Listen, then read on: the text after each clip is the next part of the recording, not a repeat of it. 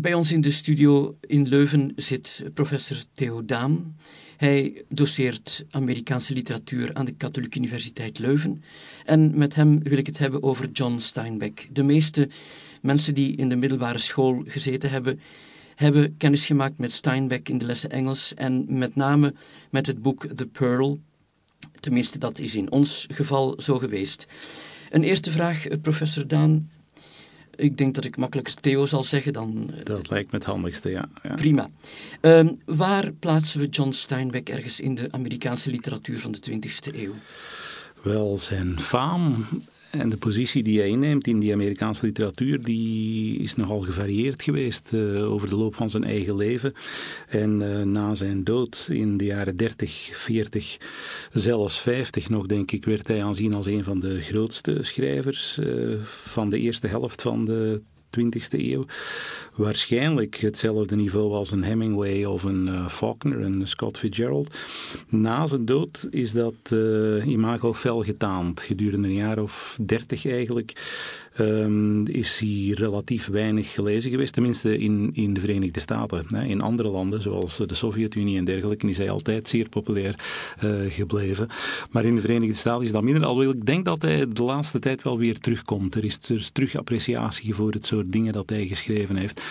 En uh, de reputatie die hij al dan niet genoot, uh, die varieerde ook nogal naar gelang het facet van zijn werk dat men dan onder de loep nam. Uh, ging het om de inhoud, ging het om de schrijfwijze, ging het om de visie, ging het om de politieke sympathieën die daaruit uh, spraken bijvoorbeeld.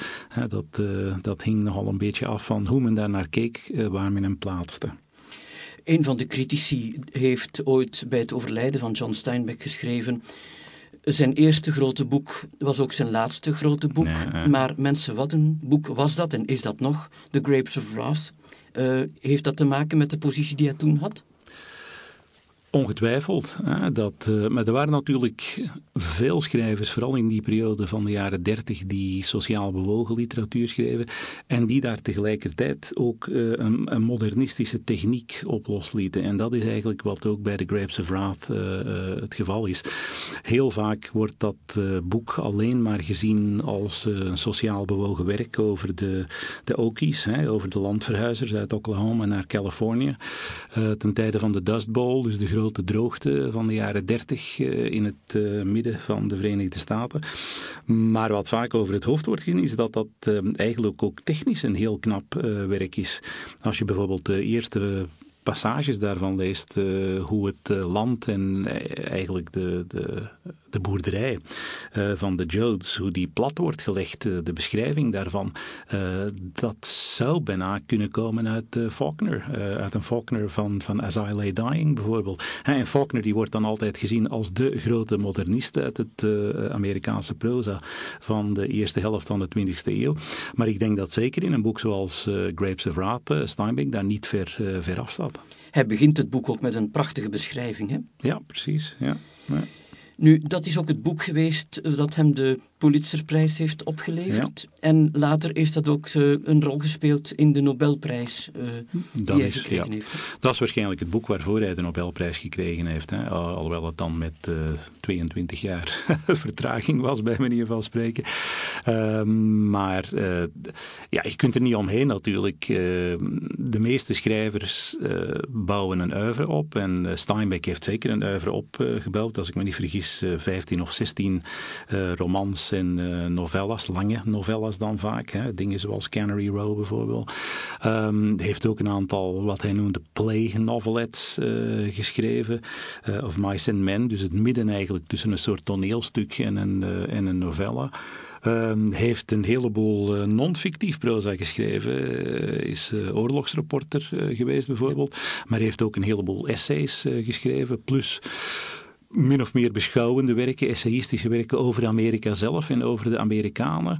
Uh, maar zoals dat bij veel van die schrijvers die wel een oeuvre opbouwen toch het geval is, vaak staat of valt uh, die reputatie met één werk. En bij Steinbeck is dat duidelijk Grapes of Wrath. Alhoewel, uh, hij heeft toch in zijn leven uh, behoorlijk wat succes gekend, want uh, veel van zijn boeken zijn praktisch onmiddellijk en vaak ook meer keren verfilmd. Ja, ja precies. Ja, ja, ja.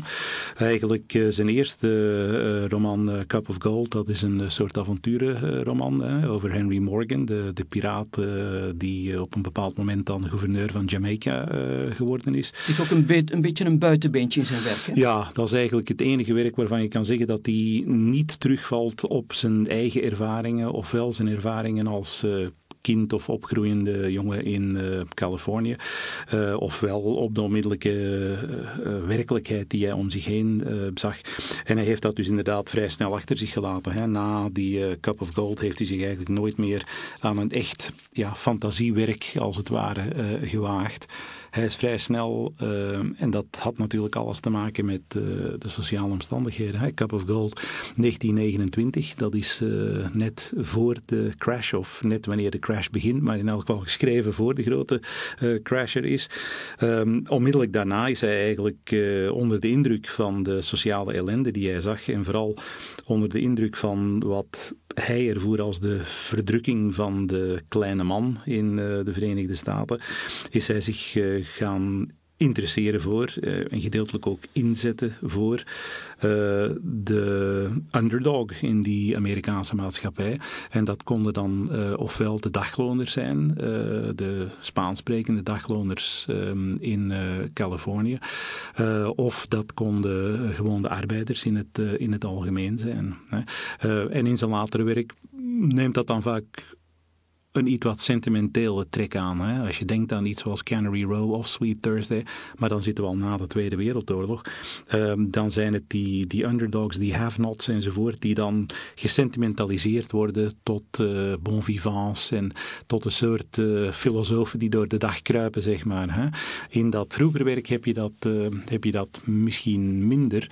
Um, alhoewel het idee van een soort profetische figuur die aankijkt tegen het leven en tegen de wereld vanuit een niet-materialistisch standpunt.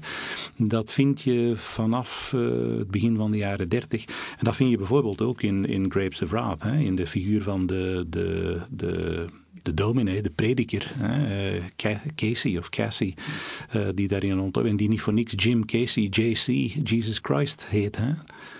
Ja.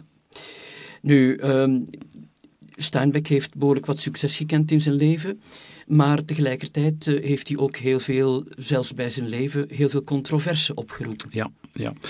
Um, nu moeten we ook zeggen dat hij blijkbaar al bijzonder gevoelig was voor kritiek. Hij kon daar blijkbaar relatief moeilijk mee om. En als hij dus slechte kritieken kreeg, dan uh, was hij uh, altijd totaal van streek.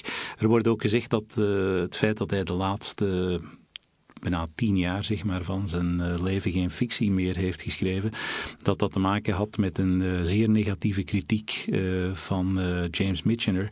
Nou, ik zeg nu de laatste tien jaar, het is eigenlijk maar de laatste zes jaar van zijn leven.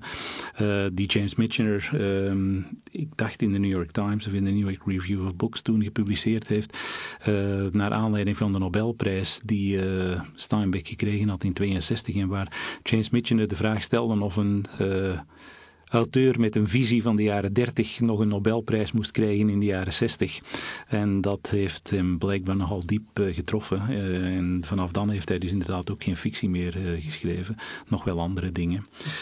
maar die kritiek die had dus um, zowel te maken aan de ene kant met de inhoud.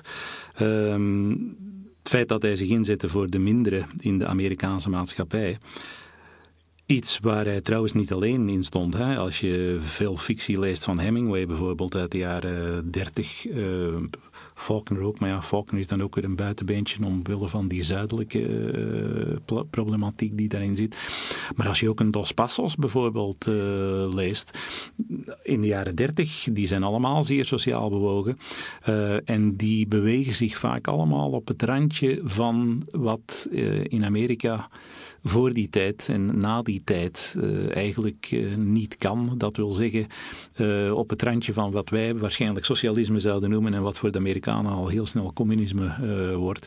Nu, geen van die mensen heeft ooit een partijkaart gehad. Een aantal daarvan zijn wel zogenaamde fellow travelers geweest. Dat wil zeggen dat ze sympathiseerden met een aantal ideeën van ja, een, een zeer los uh, communisme eigenlijk. En dat is ook het geval geweest bij Steinbeck. en dat heeft ertoe geleid dat hij na de oorlog, net zoals een aantal andere schrijvers, hè, mensen zoals Lillian Hellman bijvoorbeeld,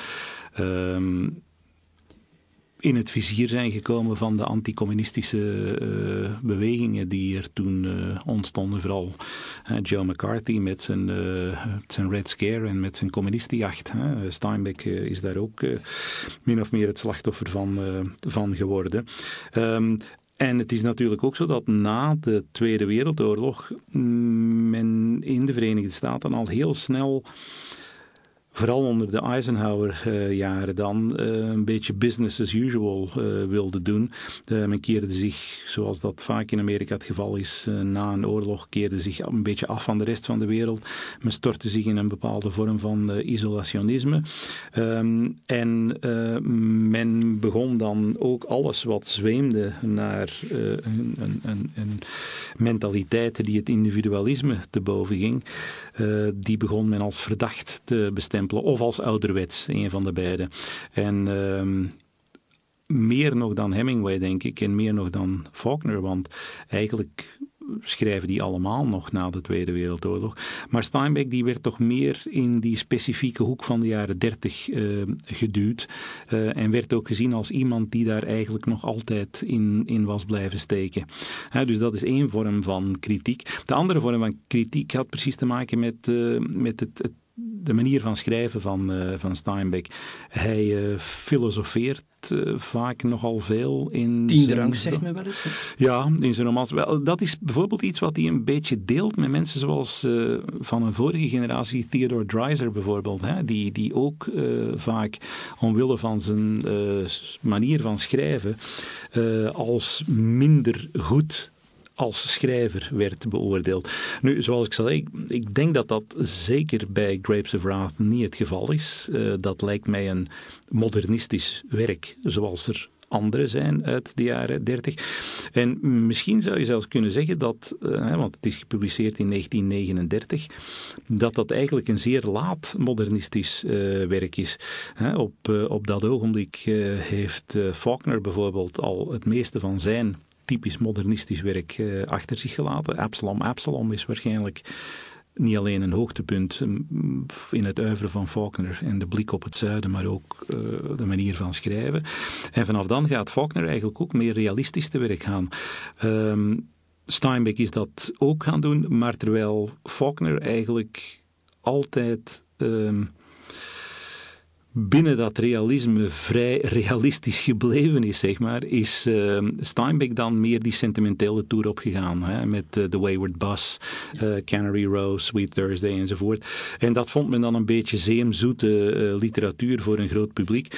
dat, was not, dat waren ook populaire werken. Hè. De, die hebben Steinbeck goed geld opgebracht en daar zal hij zeker ook niet rouwig om geweest zijn, denk ik. Is dat ook de reden van het feit dat die werken nog altijd zo populair zijn vandaag de dag? Dat denk ik wel. Hè. Dus de, de Pony uh, of The Long Valley of uh, The Pearls, hè, zoals je zelf al gezegd hebt. Uh, en stukken uit um, Canary Row en Sweet Thursday, die zijn heel leesbaar. Ik denk dat die ook bij een relatief jong publiek aanslaan. Um, en alhoewel daar dus een aantal van die landlopers en dergelijke in, in rondlopen, zit daar niet meer die harde maatschappelijke kritiek in die je toch vindt in Grapes of Wrath uh, bijvoorbeeld. Het was duidelijk dat uh, Steinbeck een stuk uh, milder was geworden. Gebeurt natuurlijk vaak met de leeftijd. En uh, dat was bij hem. Het succes was er. Uh, hij was een gevierd schrijver. Zoals je zelf zei, een aantal van zijn boeken waren verfilmd, zelfs meerdere keren. Hij was populair. Um, en uh, waarschijnlijk speelde daar ook het feit in mee dat hij op dat ogenblik met zijn derde vrouw was, die hem veel socialer deed worden dan met zijn twee eerste vrouwen het geval was. er wordt vaak gezegd dat zijn eerste vrouw ehm, Carol, Carol Henning, dat die eigenlijk mee... Carol, Hamilton. Ja. Hamilton? Ja, Hamilton Dat die voor een deel ehm, eigenlijk aan de basis heeft gelegen van zijn succes uh, als, uh, als serieuze schrijver, zeg maar. Want die uh, tikte zijn manuscripten uit, die verbeterde ook vaak zijn grammatica en zijn orthografie en dat soort dingen. En die heeft hem onder andere ook in contact gebracht met de John Reed Societies, dus de, de, de linksgerichte bewegingen van de jaren dertig. Die heeft hem eigenlijk gedeeltelijk de politiekere hoek ingedreven dan uh, Steinbeck van nature uit waarschijnlijk uit zou gegaan zijn als hij het zelf had moeten doen. Maar dat huwelijk is, uh, ja, dat is ontbonden in 1943 geloof ik, maar eigenlijk was die vanaf de jaren 1940, 1941 was die eigenlijk al weg van haar. En dan was die met een zangeres uh, in New York. Dat is een huwelijk dat ook maar een jaar of vier, vijf denk ik geduurd heeft. heeft hij wel, 48 wel twee zonen uit. Um, maar dat is dan ook spaak gelopen. Vooral omdat die vrouw, die veel jonger was dan hij zelf, vond dat hij haar carrière in de weg stond als uh, zangeres. En dan is hij uiteindelijk dus bij zijn derde vrouw terechtgekomen, Elaine. En dat was meer een... Uh, ik zal niet zeggen een society dame, maar dat was toch iemand die wel kon appreciëren dat haar man op dat ogenblik een gevierd schrijver was, die daar ook wilde van genieten, die de wereld wilde zien, die hem veel deed reizen enzovoort. En onder de invloed van die verschillende vrouwen is die waarschijnlijk ook iets anders gaan schrijven. Dat, uh, dat is ook waarschijnlijk iets wat hem niet in dank is afgenomen door de, door de hardere kritiek, zeg maar. Is Steinbeck een van die mensen die uh, als schrijver een beetje de weerhaken van de American Dream hebben blootgelegd? Ongetwijfeld. Hè, ongetwijfeld. Uh, als je bijvoorbeeld kijkt naar uh, Grapes of Wrath, dat is eigenlijk het, het oerscenario van de Amerikaanse literatuur. de Amerikaanse literatuur, zeker in Anglo-Saxische zin. Tegenwoordig ligt dat allemaal een beetje anders. Nu kijken we ook naar de eerste Spaanse en uh, anderstalige producten op uh, Amerikaanse bodem geproduceerd. Maar het traditionele kijk op de Amerikaanse literatuur is dat het allemaal begint met de Puritijnen, uh, met de Mayflower en met het stichten van een nieuwe maatschappij, een New Eden of een New Jerusalem of wat dan ook op de oostkust van de Verenigde Staten. Mensen die uit de onderdrukking komen, die dat ontvluchten en die dan een soort nieuw paradijs bouwen in een nieuwe wereld. Eigenlijk was dat ook het geval met de settlers in uh, Oklahoma, die vaak uh, pas tegen het einde van de 19e eeuw, jaren 1870, 1880, uh, waren aangekomen in uh, het midden van Amerika, um, die daar de beroemde 40 acres of land hadden gekregen. Hè, dus 40 uh, eh, acres die ze dan mochten claimen um, en die ze dan voor zichzelf mochten bebouwen. Dat, dat was eigenlijk het oude ideaal hè, van het Jeffersoniaanse Amerika, waarbij elke Amerikaan met zijn familie een stuk land zou hebben waar die in zijn eigen noden kon voorzien en waar die heer en meester was over zichzelf, over zijn land en over zijn familie. Uh, het enige wat men over het hoofd had uh, gezien, uh, is dat daar eigenlijk twee haken, hè, om jouw woord te gebruiken, aanzaten. Ten eerste, uh, dat land dat was natuurlijk niet onbewoond. Uh, er woonden Indianen en al de rest. En om die uh, white settlers daar te krijgen, moesten eerst die Indianen verhuisd worden. dat gebeurde vaak met geweld. Ehm, en ten tweede, wat men waarschijnlijk zelfs niet wist op dat ogenblik, is dat het land in Oklahoma en in andere, sommige andere delen van uh, het midden van uh, de Verenigde Staten, dat het eigenlijk niet zo geschikt is voor de landbouw. Dat wil zeggen, het is een vrij dunne toplaag um, die door de grassen van de prairie uh, op zijn plaats werd gehouden en die vernieuwd werd door de bisons en dergelijke die erover liepen en die dat gras kort uh, hielden, waardoor het terug kon groeien, zijn wortels uh, in die bodem kon laten zinken enzovoort. Vanaf het ogenblik dat men dat begon om te ploegen, uh, werd dat eigenlijk los zand. En terwijl dat de settlers in de jaren 1880, 1870, toen ze daar kwamen, tijdens een vrij natte periode daar kwamen, uh, was het zo dat tegen 1920, 1930 er een droge periode was aangebroken. En op dat ogenblik ook veel van die, die bodemlaag los was beginnen uh, liggen. En dan krijg je dus de fameuze Dust Bowl. Dat wil zeggen dat de stormen die daar elk jaar opstaken, dat die eigenlijk die bodemlaag meevoerden. Waardoor dat er landbouw moeilijk uh, werd, waardoor die mensen in de problemen kwamen. Die moesten dan gaan lenen. Dat deden ze bij uh, grote banken en maatschappijen, bij landbouwcoöperaties en dergelijke. En na een jaar of vijf, zes uh, was eigenlijk het land niet meer hun eigendom, maar was dat eigendom van het grootkapitaal. Hè? en dan moesten ze eigenlijk, ofwel moesten ze, zoals dat heette, sharecroppers worden. Dat wil zeggen werken voor het profijt van iemand anders, voor een deel van de opbrengst. En dat was altijd een zeer onzeker bestaan, waardoor ze eigenlijk steeds meer en meer uh, in uh, de schulden kwamen te steken. Uh, en veel daarvan die kozen dan wat zij dachten eieren voor hun geld te zijn. En die laten alles op een kar en die trokken naar het nieuwe beloofde land. En dat was dan Californië. Hè. In de jaren 30 was Californië het nieuwe beloofde land.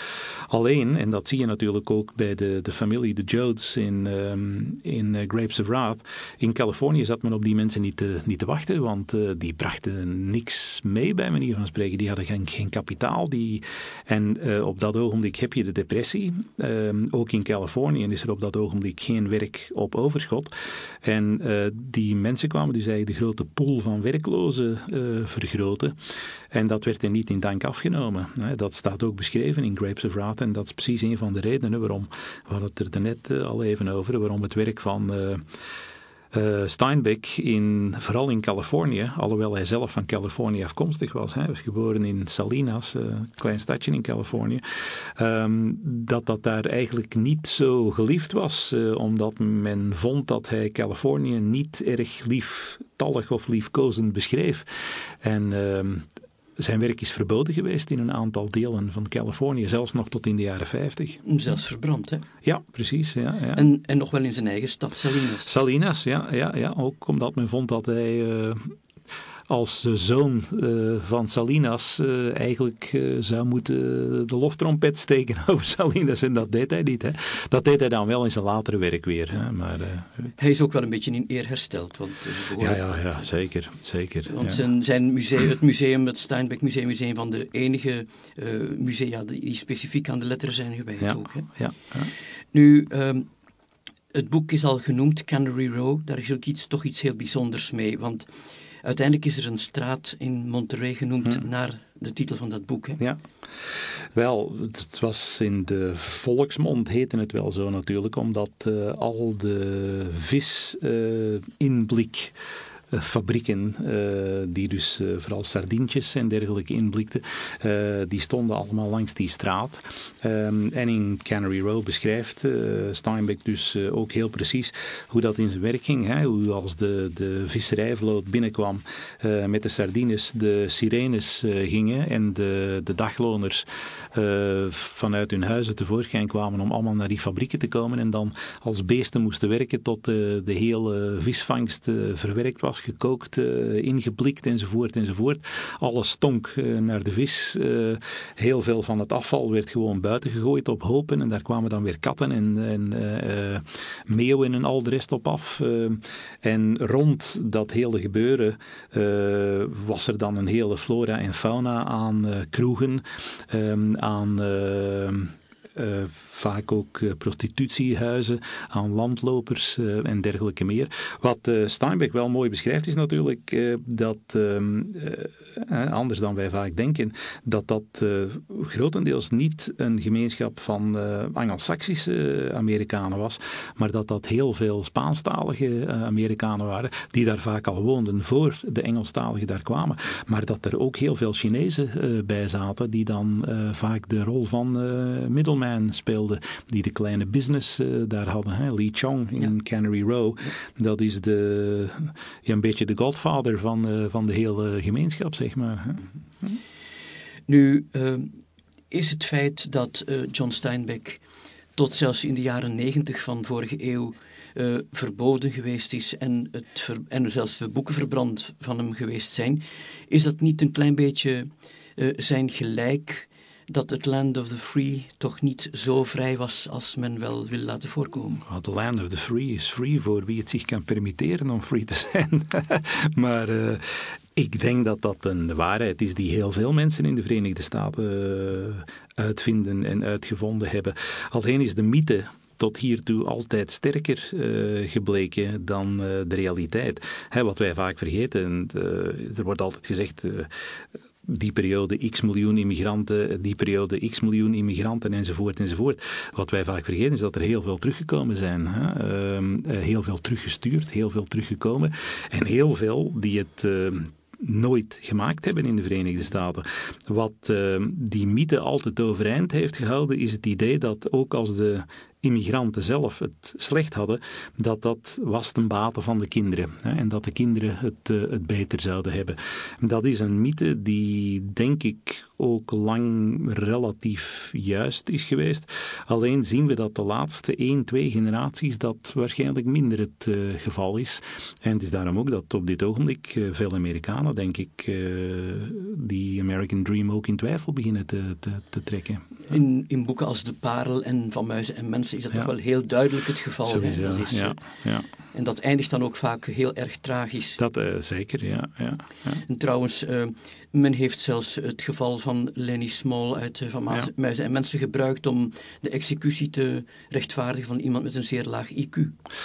Ja, Lenny Small is een van die mensen die binnen die maatschappij natuurlijk ja, niks te zoeken hebben praktisch. Hè. Amerika is goed voor wie sterk is, voor wie jong is, of voor wie slim is, of voor wie medogenloos is.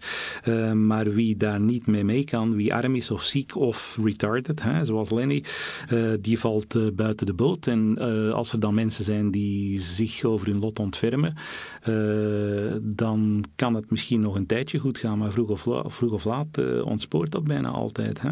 Dat is ook waar iemand zoals Doc uit Cannery Row en Sweet Thursday bijvoorbeeld aan de orde komt. Hè? Dat is een live model, zoals dat heet, Ed Ricketts, een ja. marinebioloog die, die woonde in Californië en die Steinbeck. Die was ouder dan Steinbeck. Um, is ook vaak met hem opgetrokken. Hoor. Precies. Uh, uh, Steinbeck is met hem uh, allerlei specimen gaan zoeken. Want Ed Ricketts die verdiende de kosten eigenlijk door allerlei zee, fauna en flora fauna en flora te verzamelen voor laboratoria, vooral uh, universitaire en onderzoekslaboratoria in de Verenigde Staten.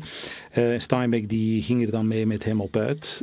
maar die Ed Ricketts was eigenlijk ook een beetje um, een, een, dus weer een filosoof, hè? net zoals die, die andere filosofen die je tegenkomt, iemand van live and let live, bij manier van spreken. maar iemand die dan ook goed deed voor, voor de maatschappij, die bijvoorbeeld diegene die geen dokter konden betalen, die ging hij dan wel helpen. Die een soort voedselhulp organiseerde voor de armsten en dergelijke dingen meer. Um, en um, ja, Steinbeck die apprecieerde dat dus blijkbaar enorm. En um, heeft die Ed Ricketts dan als doc ook in een aantal van zijn boeken opgevoerd. Ja. ja. Nu, Steinbeck was een schrijver van romans, novelles en ook wat non-fictie. Ja, maar een veelschrijver zou je hem niet kunnen noemen. Hij heeft ook wel films, uh, filmscripts gemaakt. Hè? Ja, ja, daar weet ik minder van, moet ik zeggen. Uh... Nu kunnen we Steinbeck een beetje beschouwen toch als een laadbloeier, want eigenlijk zijn eerste werk kwam pas toen hij een jaar of 27 was. Hmm.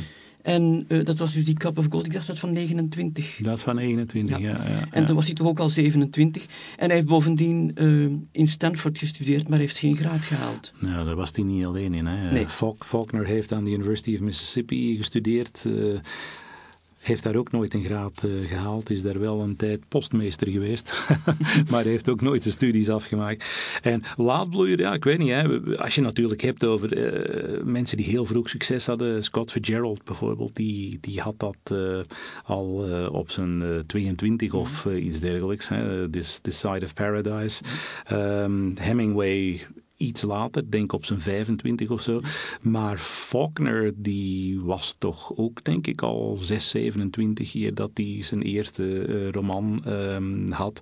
Dus of dat je nu kan zeggen dat Steinbeck en een laadbloeier is en niet zo heel veel geschreven heeft Ik weet het eigenlijk niet hoor. Ik bedoel, als je, als je denkt 15, 16 romans of novellen, dat is toch niet niks. Hè? Dat, uh... En hij heeft natuurlijk niet zo heel lang geleefd, hè, moet je bedenken. Hij was maar 8, 66. 66 hè, toen hij gestorven is. Ja, ja, ja. Nu, uh, misschien dat we dit gesprek kunnen afronden als ik uh, zou vragen van wat is uw uh, favoriete werk van Steinbeck? Is het Grapes of Wrath of toch iets anders? Wel, ik, zijn beste werk is ongetwijfeld Grapes of Wrath, maar ik lees liever Cannery Row. en ik lees hem ook wel eens voor zijn uh, essays, omdat ehm, hij vaak heel uh, rake dingen uh, zegt um, over de Amerikanen. En wat dat betreft is hij een beetje zoals een aantal andere schrijvers. Hij ook iemand zoals een, uh, iemand die ik er straks vermeldde, Dos Passos bijvoorbeeld. Um, dat zijn allemaal mensen die onder de druk van de omstandigheden van de jaren dertig, zeg maar, in dat niet-communistische, maar laten we zeggen collectivistische kamp kunnen gezet uh, worden en die het gezamenlijk opnamen voor uh, de onderdrukte van de Amerikaanse maatschappij. Maar tegelijkertijd hadden die ook allemaal dat typisch Amerikaans individualistische, bijna anarchistische trekje dat helemaal niet past in een collectivistische visie. Hè. Ze wilden eigenlijk ook allemaal heel erg zichzelf uh, zijn. En dat zie je dan in dat latere werk vaak naar buiten komen. Hè? Uh, Rocinante to the Road Again van, uh, van Dos Passos bijvoorbeeld. Um, maar ook in uh, dat werk van Steinbeck, The Travels with Charlie bijvoorbeeld? In Search of, America. East of Eden ook. Ja, East of Eden is natuurlijk dat een familieroman. Dat heeft hij altijd gezegd, daar wilde hij... Dat was wat hij eigenlijk van het begin van zijn schrijverschap had willen schrijven, maar daar heeft hij 30 jaar voor nodig gehad om, om, het, om het te kunnen. Maar... Um, wat je, wat je ziet bij, bij al die schrijvers, is dat ze vaak in hun later werk terugkeren naar de bronnen uh, van hun vroegere werk, maar dat dan vanuit een andere visie uh, uh, gaan doen. Ongetwijfeld heeft leeftijd en succes daarmee te maken. Oké, er zal natuurlijk nog wel heel veel over de bar te vertellen zijn, maar ik denk dat we hiermee toch een behoorlijk goede kennismaking gehad hebben met John Steinbeck. Theo, heel erg bedankt voor het gesprek. En ik hoop, luisteraar, dat u ervan genoten hebt. Bedankt van mijn kant. Dag. Dag.